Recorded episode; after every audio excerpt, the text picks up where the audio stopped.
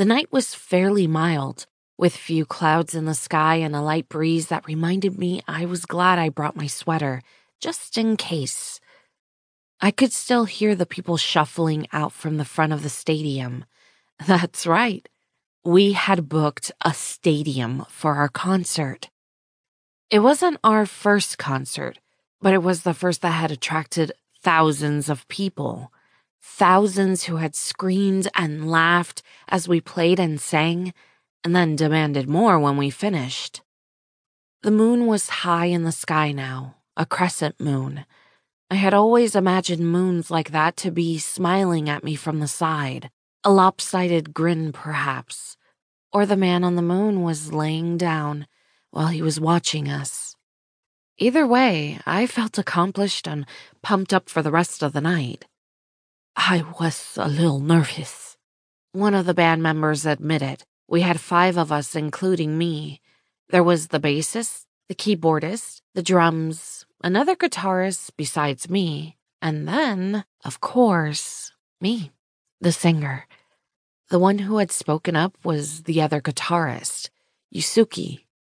He was a student at our college, an international student from Japan. He was fairly new at what he did and was still showing insecurities about his playing ability and his English skills.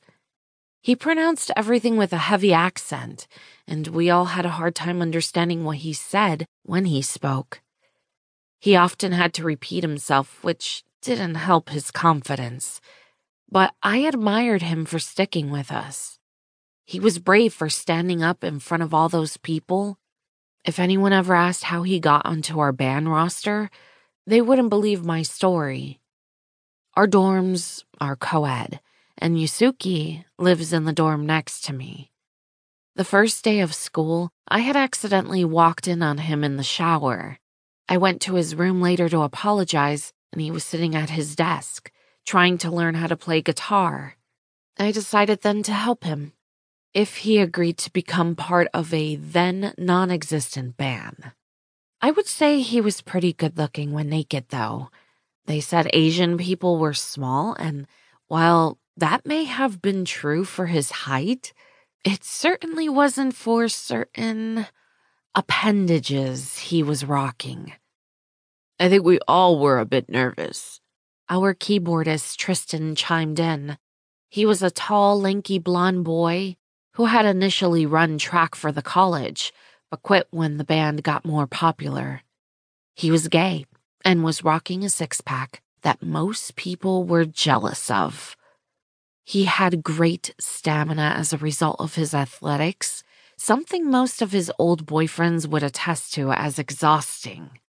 I enlisted him for the band when I saw him playing piano alone in the college theater. I myself had been a technician for stage plays before our band started, and I had come in earlier than usual because I couldn't sleep. Needless to say, I was no longer a stage technician. I still wasn't sure why he was playing piano that day. Well, regardless, there's no point being nervous now. I'm starving. Who wants some late night burgers? Our bassist, Sarah, was always treating us to food and drinks. She was a rich girl,